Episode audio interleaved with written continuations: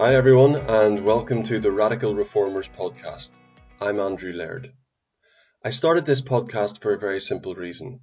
You can find podcasts on pretty much any topic, but I wasn't aware of any that were focused on public service leaders. So rather than wait for somebody else to do it, I decided to give it a try. I wanted to give public service leaders a platform to tell their stories, to talk about the reforms and innovations they put in place, and to share lessons in leadership. I think this will be particularly interesting for current and future public service leaders, but a lot of the lessons are more broadly applicable.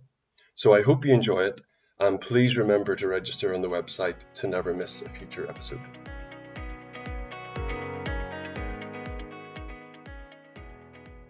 This week's episode is with Ian Thomas.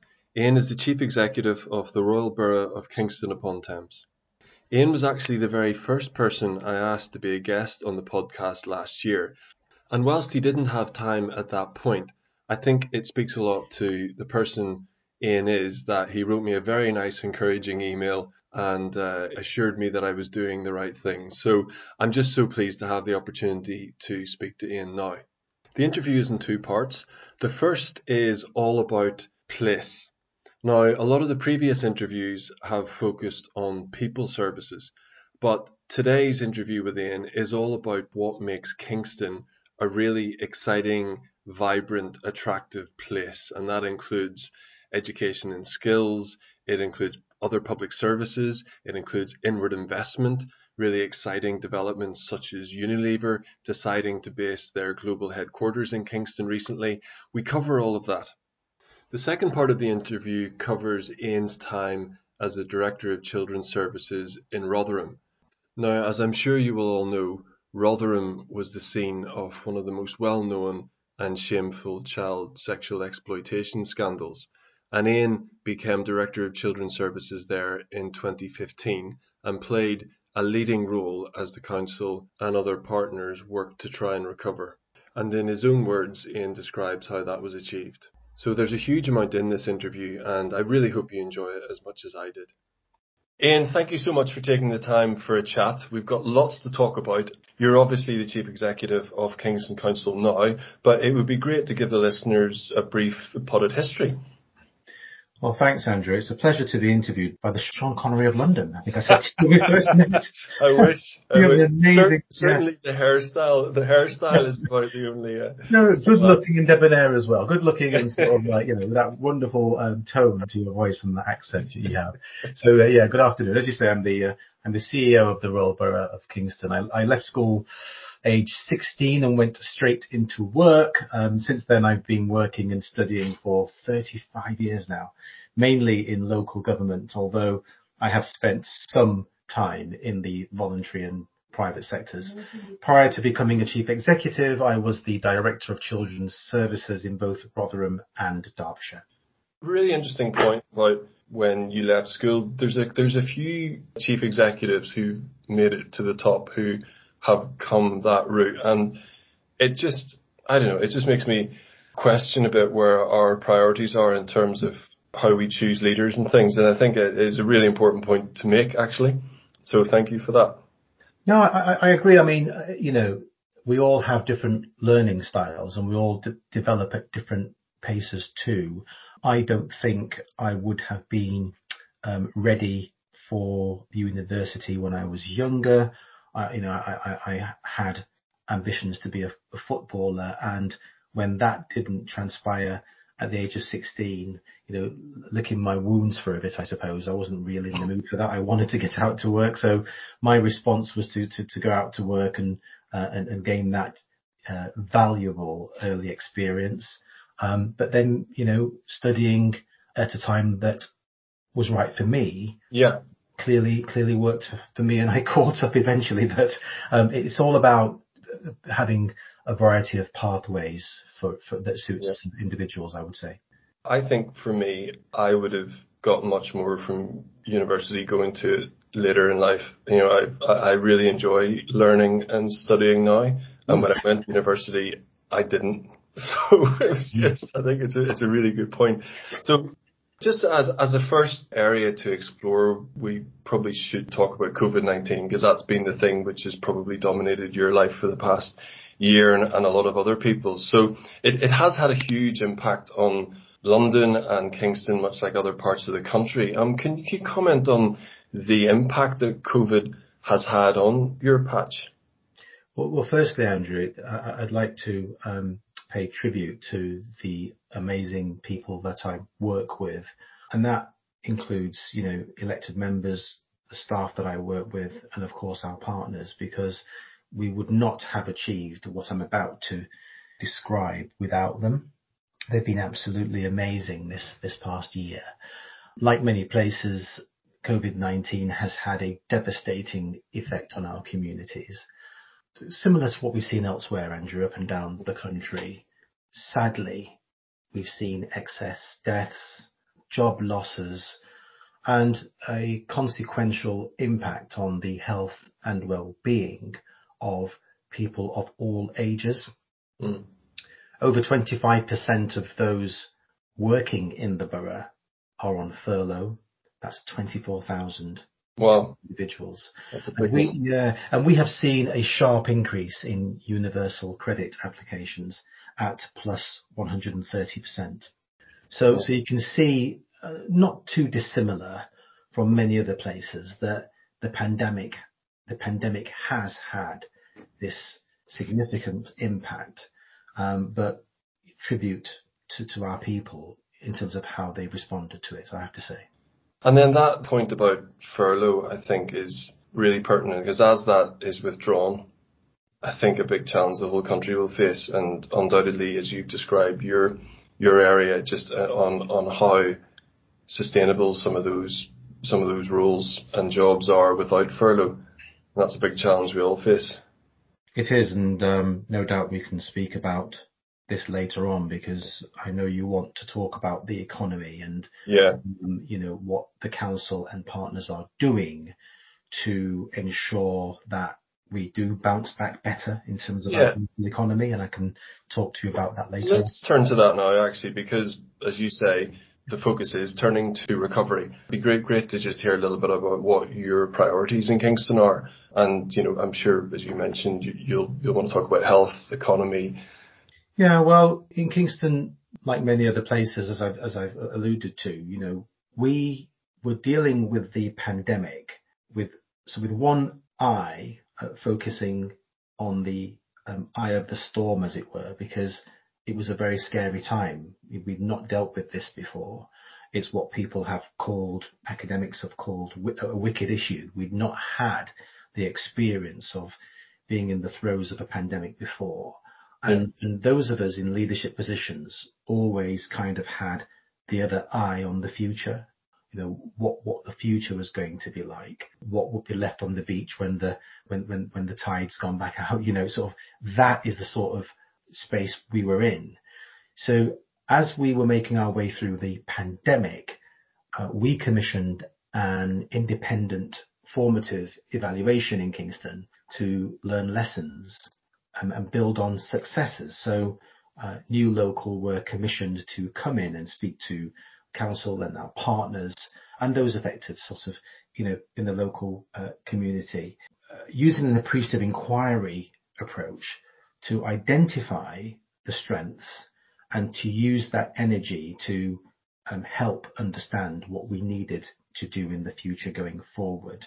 Mm. Um, and, and out of that, we created two member-led task forces in Kingston, one that focuses on the community and one that focuses on the local economy because they are inextricably linked, those two work strands. You can't have a healthy economy without having healthy people.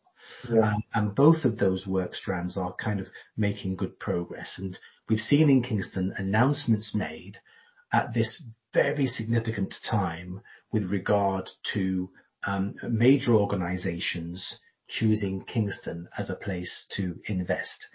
And this will have a concomitant positive impact on the health and well-being of the local population. Yes. Uh, Unilever announced that Kingston would become home uh, to its uh, global HQ uh, bringing. Yeah, I saw you. I saw you mentioning that on on Twitter and in the press. I mean, that's a huge achievement. It yeah, is. I, I can't is. imagine the work that goes on behind the scenes to secure something like that. So it's a real credit. I don't think it was. Um, it didn't happen by coincidence or happenstance. Yeah. Um, there, there, were lots of um, conversations about why Kingston was the right place for Unilever, a 50 billion euro multinational. And we were competing with other options right across Europe. So when they uh, had, had concluded their consultation with their staff about Kingston as a place, uh, their staff supported the uh, executive's decision to uh, consolidate its HQ in the fine borough of Kingston. And as I said, that, that brings 2,000 jobs to the town centre, which, um, as you can imagine, is a significant boost for the local economy. Yeah. Linked to that is there sort of a lot of construction to ensure that they create a campus uh, that is fit for purpose to accommodate their staff, and it comes with additional housing, which is much needed in the borough given uh, the growth in our population that's projected. So, you know, a huge deal and a huge boost.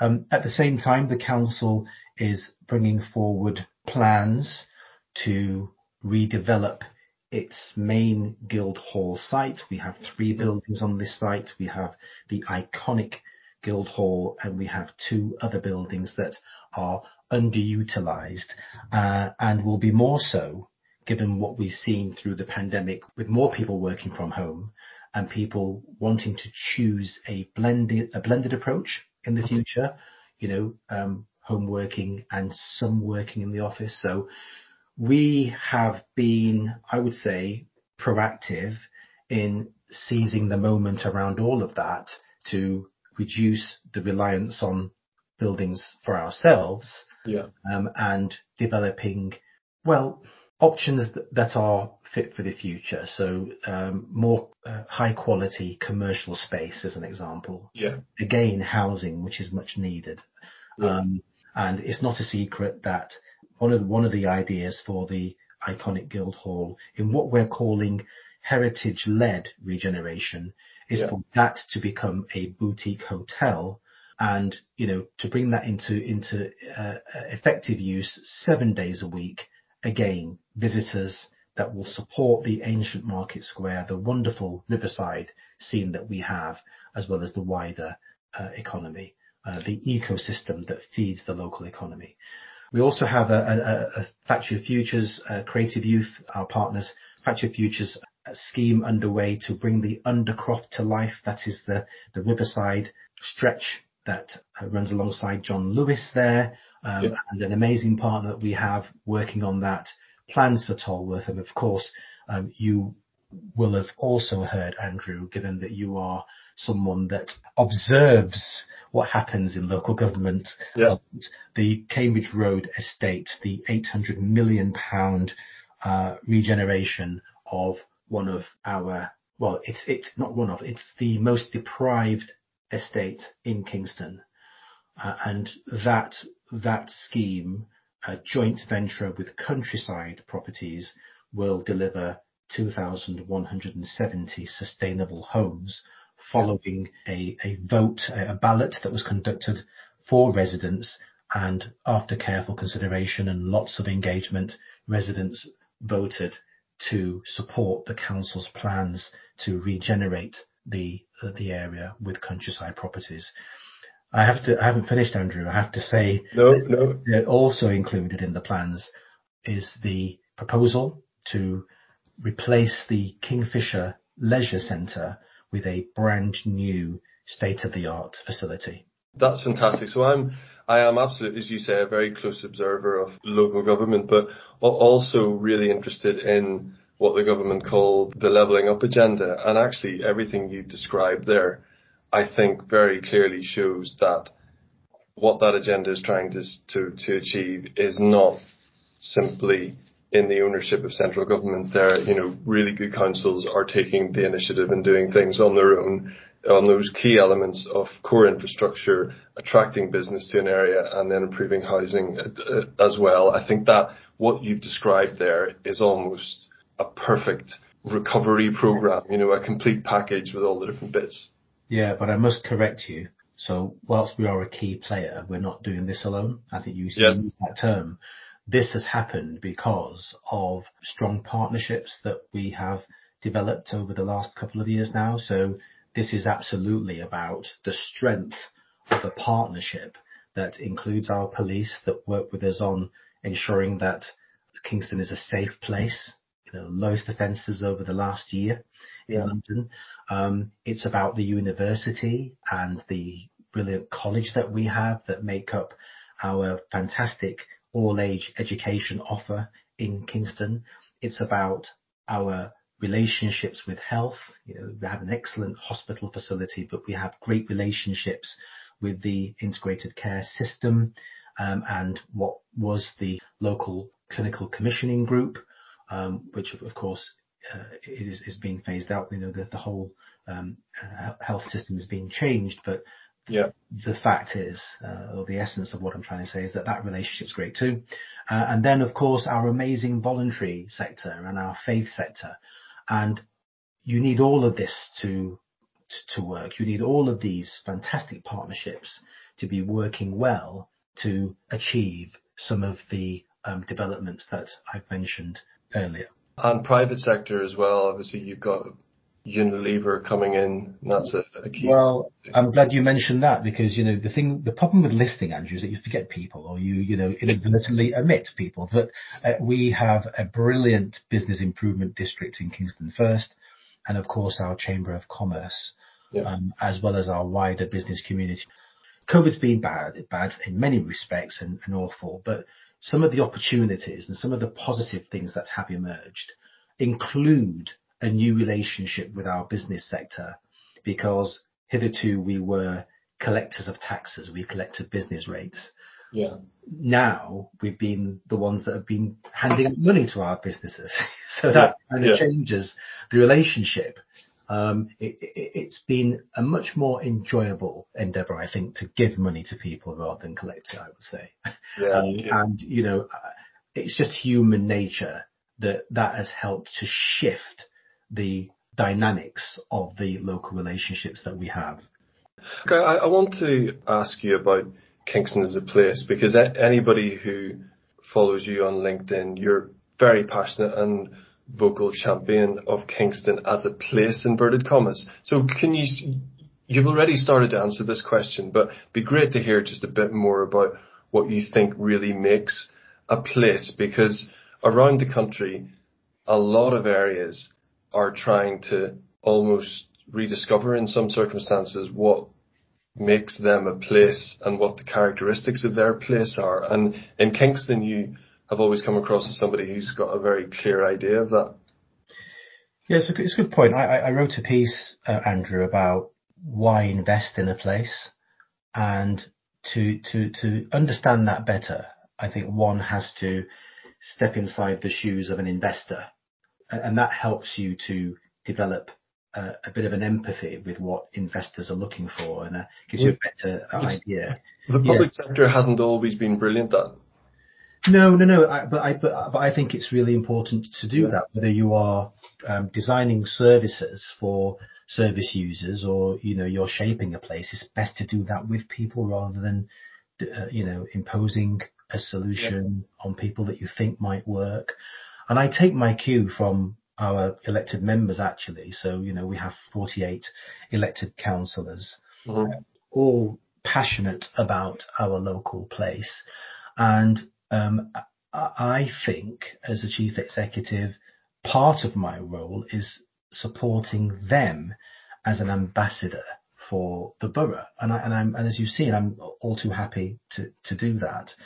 The policy, the local policy landscape is a really interesting and exciting one for the place. Mm-hmm. And uh, my job is to uh, translate the vision of our, our members um, uh, into reality, working with the amazing people uh, that work for Kingston and work with Kingston. Yeah. which which is a, a, good segue into sort of well, what are the sort of characteristics that one would look for? Um, education, which I've mentioned, an excellent education service. Um, 90% of our schools are rated good or better. Our college locally is rated good. Our university, they are a brilliant partner, world renowned for um, arts and fashion, and you know, and are really entrepreneurial in terms of their approach. So they're great partners to have on site. So a fantastic education system, and any investor would be pleased to hear that um, at just over 60%, uh, Kingston has a higher number of level four qualified people than what you would find elsewhere, generally speaking. So that is an attraction, that is a draw. The upkeep of the public realm, again, the pandemic's been really difficult, but we managed to keep the roads clean and you know our, refuse collections service, uh, uh, the people who work in refuse have worked incredibly hard.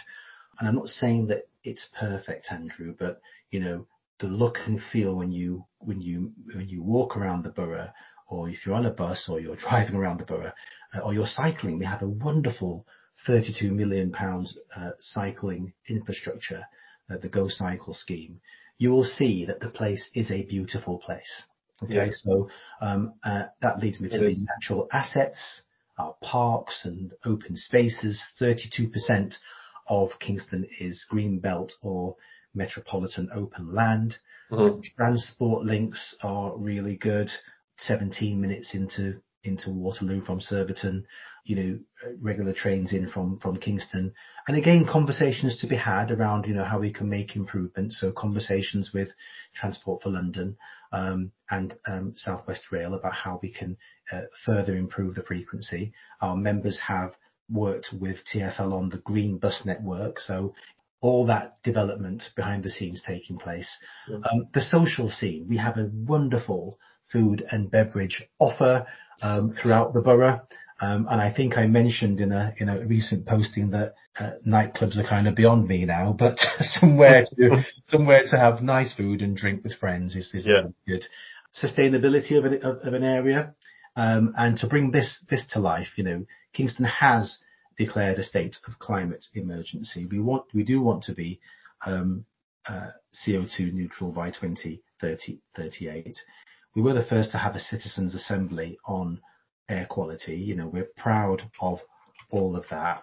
But when you're an investor like Unilever, as an example, you know, a company that has really strong values, they were really pleased to hear about our ambitions to ensure that while we were looking at heritage-led regeneration, we were also proponents of a green agenda, and yeah. we are passionate about that green agenda. Uh, and, and, and organizations like Unilever with that kind of value base were really heartened to hear about that. He was also really pleased to hear about the quality of our other services. So Kingston spends 55% of its money on social care and we are rated outstanding for mm. work, whether it's in children's services or adult social care. He was pleased to hear that because he knows that we will be doing our very best to support those most affected from COVID in terms of their mental health and well-being. Hospital healthcare, I've talked about Kingston Hospital, how good it is. Um, low crime, I've mentioned this as well, work with our police and, uh, and local stakeholders like um, Kingston Race Equality Council who are passionate about reducing hate crime. And you know, having vibrant town centres. You know, Kingston has a number of town centres, not just in Kingston town, but we have Surbiton, we have New Malden, we have Tolworth, conversations that we're having about, you know, Chessington High Street's taking place as well. But when I look at the main town centre, just again to put this into, into some perspective with regards uh, to where we are on the renewal journey, our footfall thanks to the work of, of, of, of, local partners, the local partnership and local stakeholders and our traders, traders, yeah. footfall in uh, Kingston has just dropped by 4% when compared with a year ago. Um, sort of, so, uh, and that compares favorably with a 36% reduction in London and 26% reduction nationally. So, you know, that is, that is, that's fantastic. Why do you think that is? Well, I, I, to, to be to be to be absolutely honest with you, the work of people here before me uh, should be credited for that because you know Kingston is a destination place. You know, um, it's always been a popular retail destination. So you know, credit to all of the people that have worked in Kingston over many years now to create a place that's a, a fantastic destination. So that's a good foundation from which to work on. But we have seen nationally a decline on the high street because Yeah. of people's shopping habits. They've changed, haven't they? We know Yeah. that more people shop online now. But I think that, and, the, and, and this is work in progress, I have to say, you know, we do need to diversify our town centre so it becomes um, much more of an experience rather than relying on retail. Uh, and that's that that work is underway. Um, but we have worked incredibly hard as well to make it, you know, a welcoming place.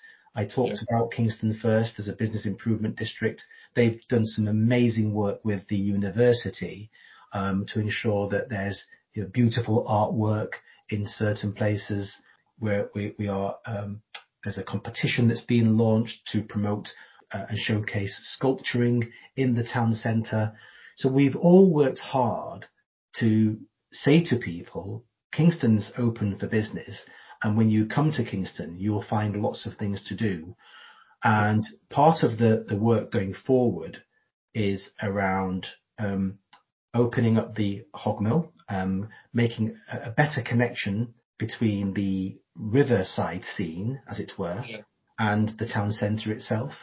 Because, because, you know, you can, you can visit Kingston town centre as, as, as, as, as, a, as a new visitor and not even know that the riverside is there. And it's a beautiful, beautiful setting. When people come to, to, to, to meet me here from outside, uh, if we ever got a, a business meeting and we go down to the river, they think they're on holiday, Andrew. I have to Yeah, remind yeah, you're not on holiday. You're not, this is not Kingston, Jamaica. This is Kingston, London. Right? So, you know, don't, don't be mistaken. So, and it's a, it's a, it's a fantastic, uh, setting, a fantastic place.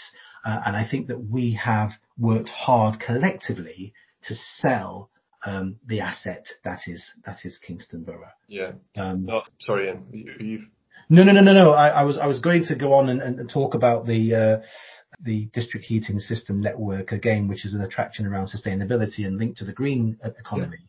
Because one of the things about new buildings and uh, heritage-led regeneration is that we're looking at sustainable power using the Hogsmill and new sustainable buildings, um, more open spaces, um, and again that can that's about the fabric of the place.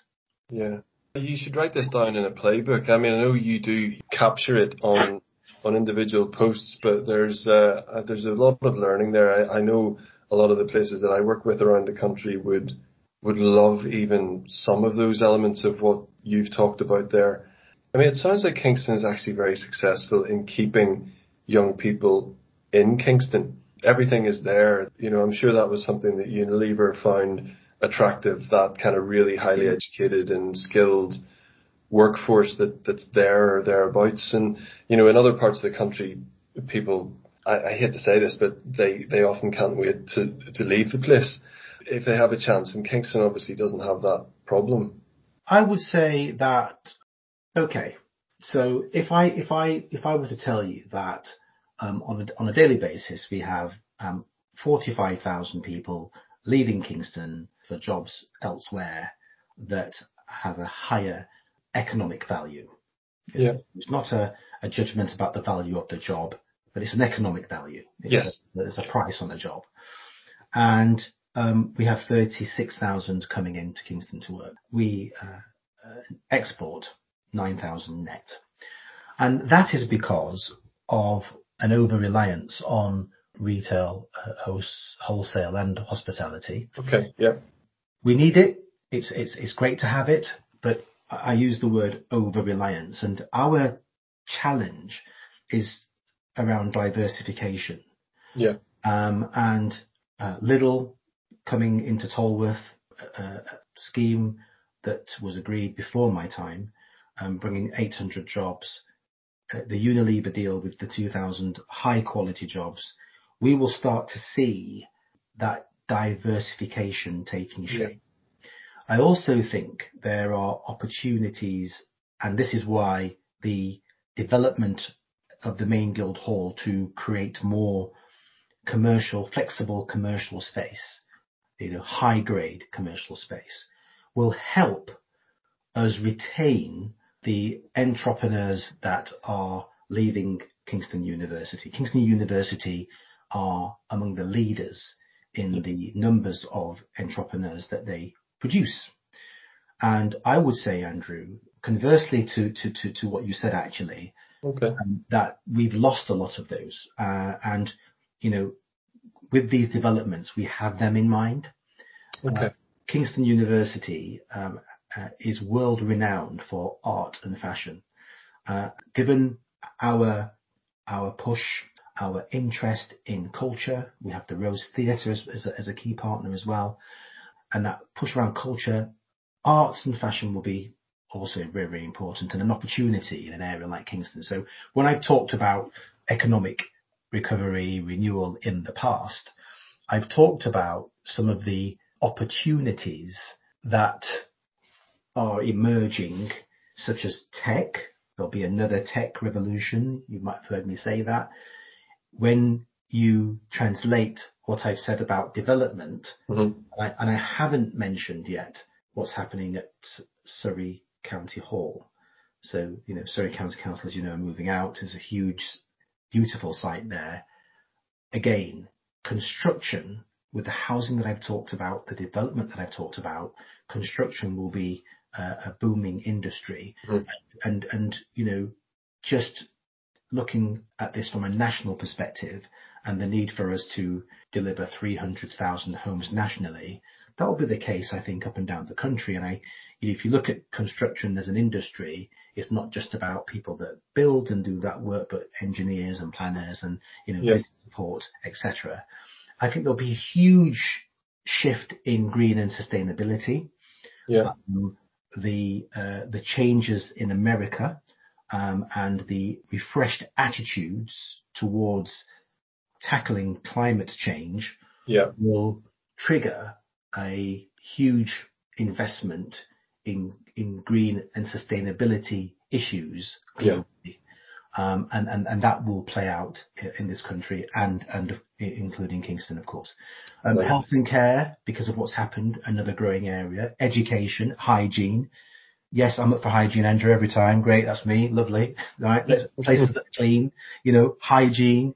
That will be a, a growing uh, industry. But I make the point because depending on where you are, there'll be opportunities that are bespoke to certain areas coming back full circle, arts and fashion in Kingston and culture in Kingston is one of them. Uh, and it's because of the, the, the local um, assets that we have, lots of creative people, lots of creative minds, and there's no reason why this shouldn't be a bit of a mecca for art, fashion and culture uh, in this wonderful place. That's a great description of Kingston as a place, and I think there's a lot of building blocks there that, that other places could take from and and learn from as well. So I, I want to take you far from Kingston now to Rotherham.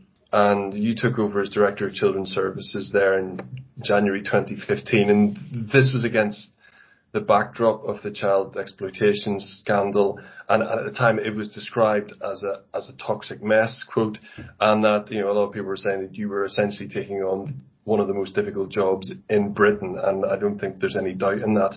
Um, can you say a little bit about what it was like and what you did in Rotherham? Um, so I, I, I think the first thing I would say is that again, this was about a system response um, and the collective efforts of many people yeah. that um, worked together to turn around a very difficult situation. Some would argue that it wasn't the most difficult job. You know, people, we have surgeons and people that perform, uh, you know, very difficult jobs every single day. Um, I think the point that those people who said that were trying to make was that it was uh, so toxic and so ingrained in the culture of the place that it wouldn't, it, it, it couldn't be fixed um, or couldn't be easily fixed. Yeah. Um, and I, I would certainly attest to that. You know, this, this Yeah. what happened there was the result of lots and lots of hard work. Um, so I remember having conversations with people really early on, um, including the media, and using the famous Nelson Mandela quote, "It takes a village to raise a child," because this wasn't just about one agency. This was about a system Yeah. and about a community that uh, needed to truly learn from the past, to face those uncomfortable truths and learn from the past. And the approach of myself and my team was about speaking to many of those who uh, the system had let down, actually, Yeah. in terms of redesigning um, services. I think that um, formulating a, a vision with local leaders, schools, those in youth services, as well as social care, those in health, the voluntary sector, um, and our police was critical to it early on. And I think that credit to people there, they all signed up for a transformation towards Rotherham becoming known as an outstanding service. Yeah. And we also put a, a, a time frame on it.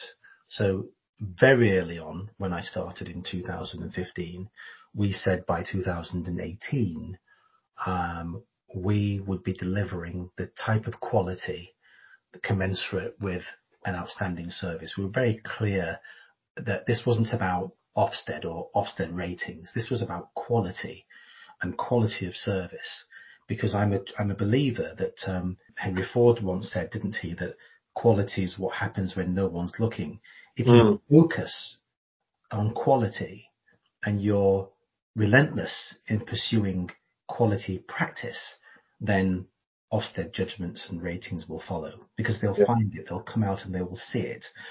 And I was fortunate to have, you know, great people around me. The commissioners that were put in place were fantastic. I, I was able to draw on their expertise. I had, you know, a tremendous staff team. You know, one of the, one of the most satisfying things, Andrew, at the end of it, once Ofsted had come back and I asked the HR team about the, the workforce in terms of how many of the workforce were there when I first started, when the place was labelled effectively a basket case. Yeah. And we found that 75% of the staff were still with us. These were the staff who were spat at and vilified on the doorstep. These are the staff that the press were haranguing and we had all the media camped outside. We had the English Defence League um, marching through the town on a daily basis. Yeah. Um, and the, the, the level of trust was kind of beneath the floor. And yet these people were still here and, and it's testament to them that they just didn't have the tools to do the job effectively. I never believed that people came to work to do a bad job. Um, I believed that people needed the tools necessary to do great work. So as an example, some of the social workers that I met had caseloads of 48 and in, you know, even for the uninitiated, Andrew, you can, that's a lot, you know, a lot of Yeah. children No, to support. Um, I mean, a normal caseload is what? I mean, you think what would that be around? well, we promised people that we would bring caseloads down to between 16 and 22. Right. Some, some authorities are currently guaranteeing less than that, but it's um, using a crude figure can be misleading because Yeah. Of the complexity of some of those cases. And a case isn't a family, you know, a case is a child. And, you know, so, so this is about having really good supervision so that caseloads are manageable rather than, you know, a, a crude figure. But you can straight away, if someone's got a caseload of 48, you can write half of those off straight away in terms of them not getting a, gr- a great service. Yeah. So, so we did a lot of work with practitioners on what good looks like. We did a lot of work on operating models and evidence-based practice. We had lots of conversations with service users about, you know, service standards and what they expected. Um, I did a lot of work with uh, victims and survivors of, uh, of, of, of CSE. We did a lot of work on that. And at the end of the day, we had, as I said, this ethos around uh, uh linked to the uh, unrelenting focus on quality. Would this be good enough for my child? So yeah. what we were doing we encourage people to consistently ask themselves that question. Yeah. Um, would this be good enough for my child? Uh, would this be good enough for my family? Um, and that's what got us through with help from our friends as well, because in that service, you rely on peers and we had lots of peer reviews. We had um, support from Lincolnshire County Council and I know you've spoken to my friend Debbie Barnes who's uh, this yes, yeah. Uh, and she was on part of the journey with us. So I was there for about three and a half years and uh, she got on board with her team uh, yeah. after about 18 months or so. Um, and, and they were great in terms of, you know, the support um, around that quality endeavor uh, and just to check and challenge because nobody, nobody knows everything about everything or, or knows everything about anything. So yeah. you always, you always need support from other people and a perspective from other people. And we developed a learning culture that was open to that.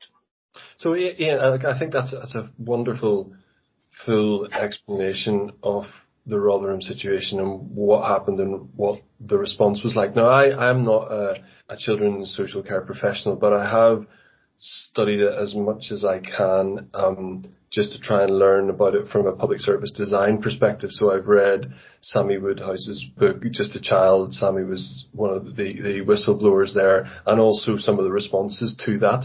And it just seemed to me, and I'd love to get your, your views on this, that it didn't seem to me, as you've said, at all like these were professionals who were setting out to do a bad job. It was almost as though the game was rigged to lose because it felt like for each of the different agencies involved, police, social care, they had, as you say, a lot of pressure, a lot of demand, and they had to have thresholds that needed to, to be met. And it was almost like some of these cases, um, just on the evidence available to the professionals didn't quite meet their own threshold to take action, but there was nobody joining up the whole picture.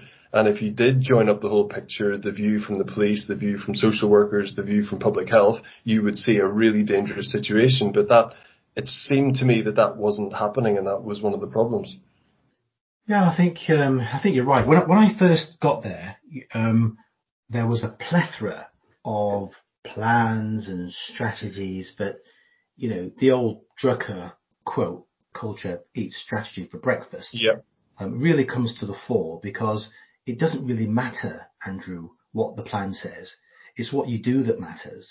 Yeah. Um, and, I, and I always say that change what you do, then change the narrative. Mm-hmm. Change what you do, then change the narrative.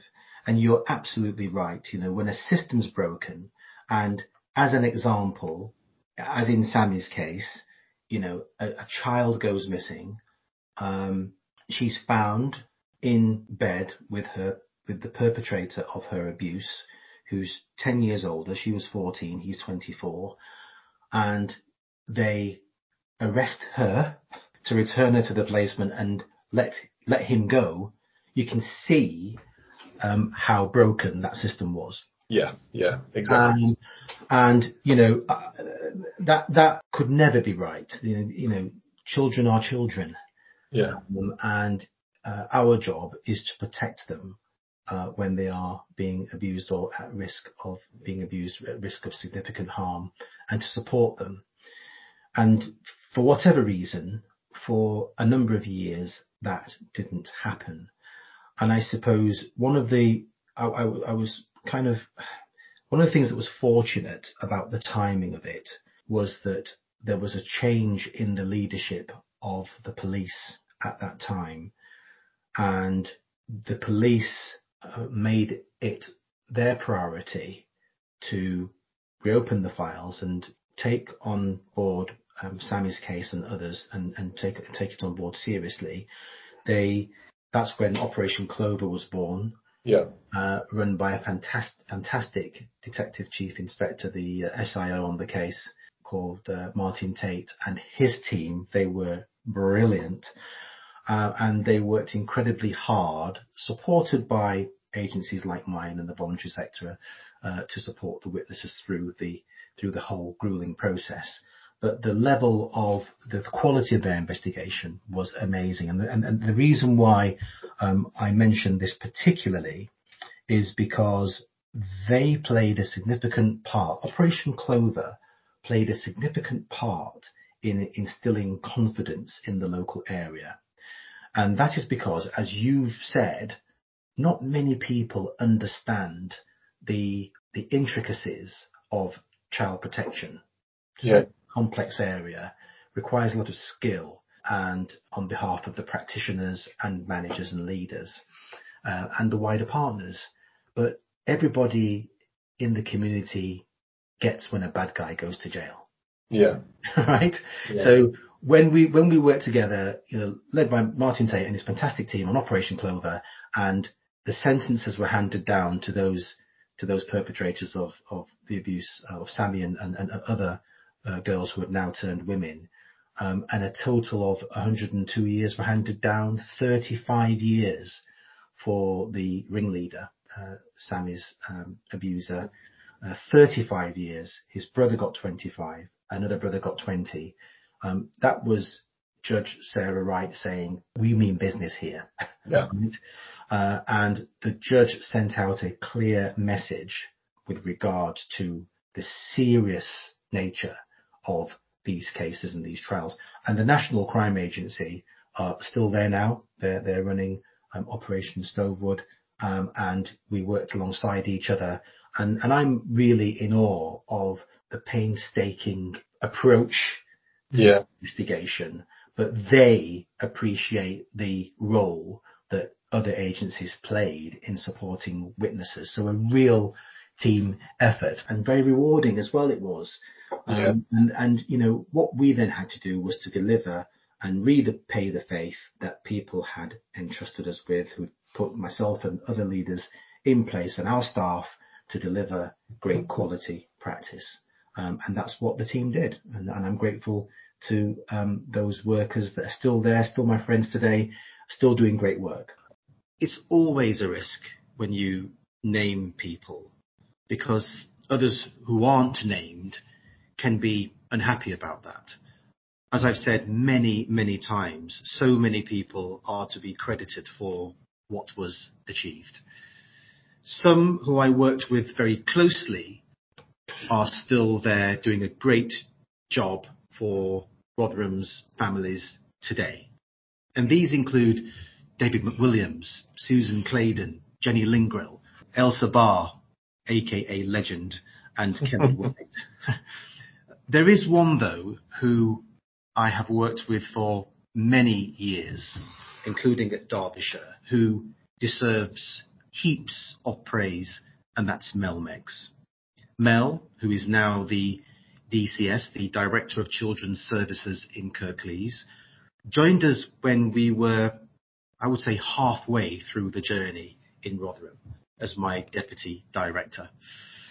She is an incredibly bright woman, both a qualified nurse and social worker who risked her career to join us to put the needs of Rotherham families first.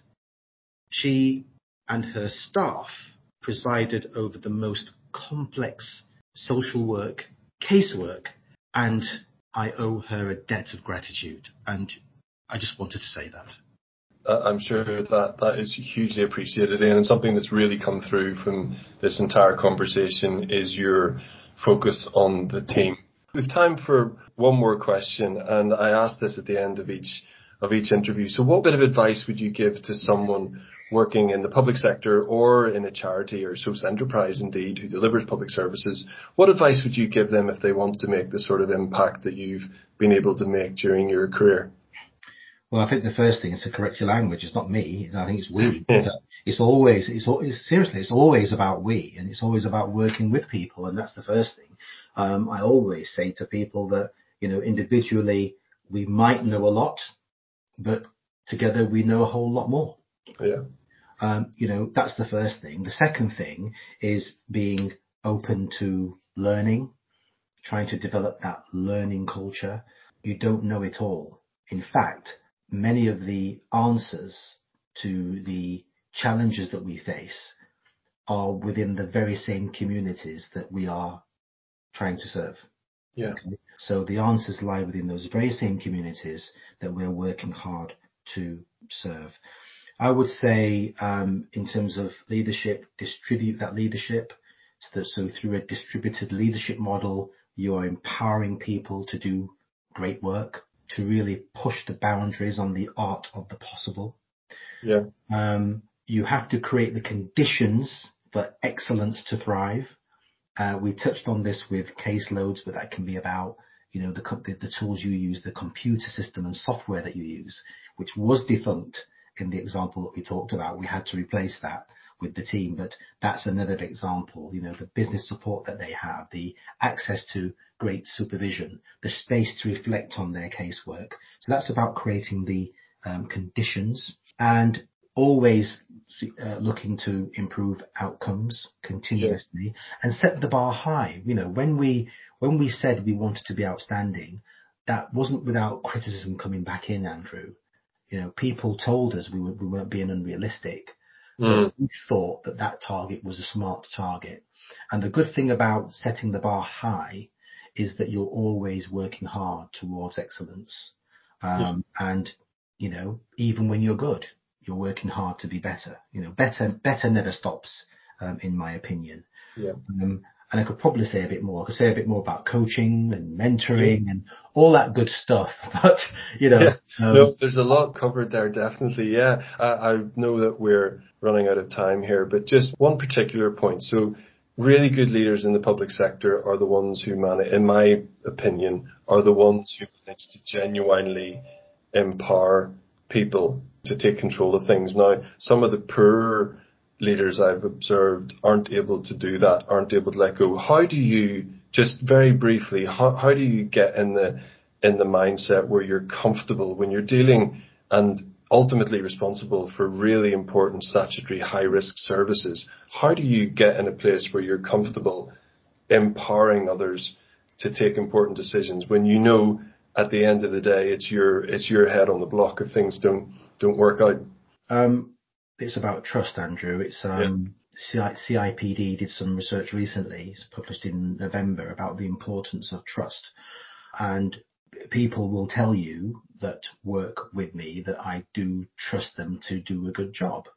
Um, my starting point is that you will do a good job because you've studied, you you work, you you come to work to do a good job. You you're in the public sector.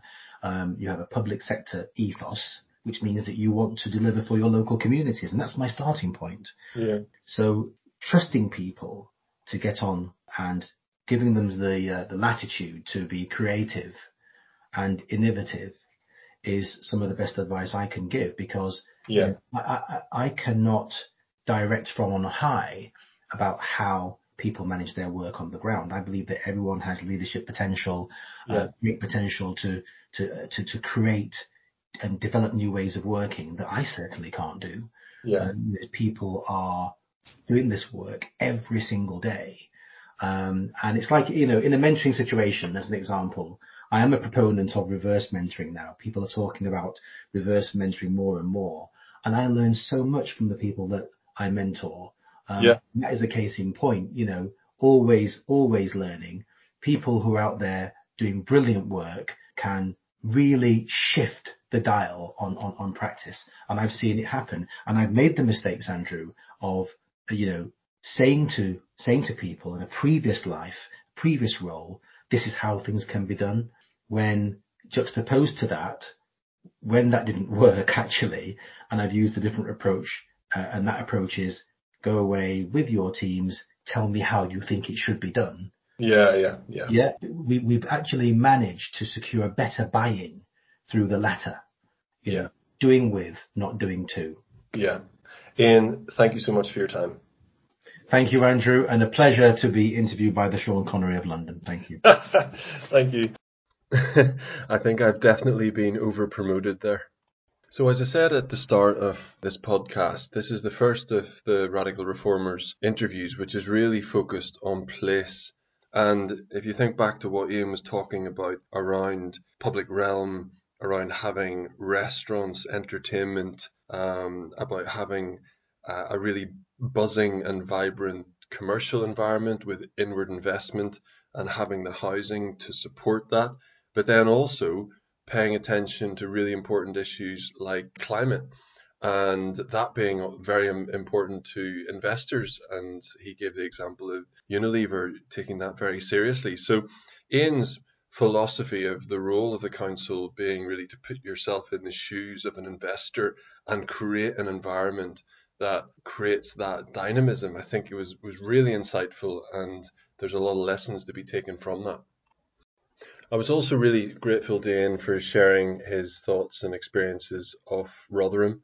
You know, this was one of the most public and awful failures in public services that we've seen in this country. But as is often said, it's darkest before the dawn, and I thought how Ian described how different public services, including the police and the council, had worked together to try and dig themselves out of this terrible hole that they were in was really instructive and really inspirational actually. And and the other thing which struck me was how many of the children's services staff were still there when the corrective work was being undertaken and even after that. So, you know, I do firmly believe, and I said it during the interview and, and Ian agreed, that this is not about people fundamentally wanting to do a bad job. It is about getting the system right and getting the environment right where people can do the really good job that they want to. And that's not excusing the actions of particular individuals in this circumstance, but generally speaking, as a system, it was broken. So that's all we have time for on this episode. I hope you enjoyed it, and please, as always, remember to register on the website or follow us on LinkedIn or Twitter to never miss a future episode.